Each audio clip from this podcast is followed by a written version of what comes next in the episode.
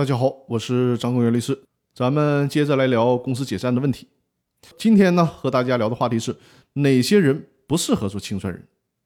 我在清算人和破产管理人到底有什么区别这一期的音频里面跟大家提到过，公司法并没有对清算人的资格做出强制性的规定，但并不能因为法律没有强制性的规定，就可以随便找什么样的人都去担任清算人。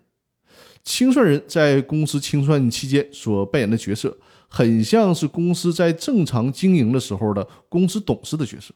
所以说呢，建议大家找清算人的时候，参照公司董事的选任条件去找。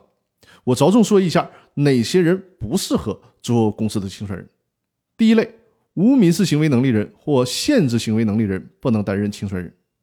这个大家应该比较好理解了，你总不能找个小朋友来当清算人吧？也不能找个精神不正常的残疾人来当清算人吧？必须是具有完全民事行为能力的人才行。第二类，有违法记录或者是被列入失信被执行人名单，或者是有高额债务的人，不适宜作为清算人。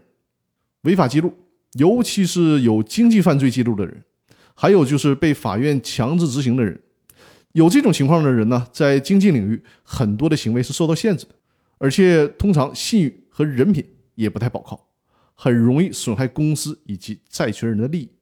第三类就是违反诚实信用的人，清算就是清理公司的家底儿了。所以说呢，清算人必须在人品上是过关的。谁敢把公司的家底儿交给一个坑蒙拐骗的人呢？公司剩下的财产一旦被这样的人给卷跑了，不单单股东分配不到剩余的财产。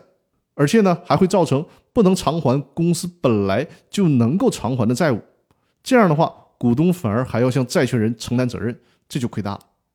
以上呢，就是从消极的角度来告诉大家哪些人不适合做清算人。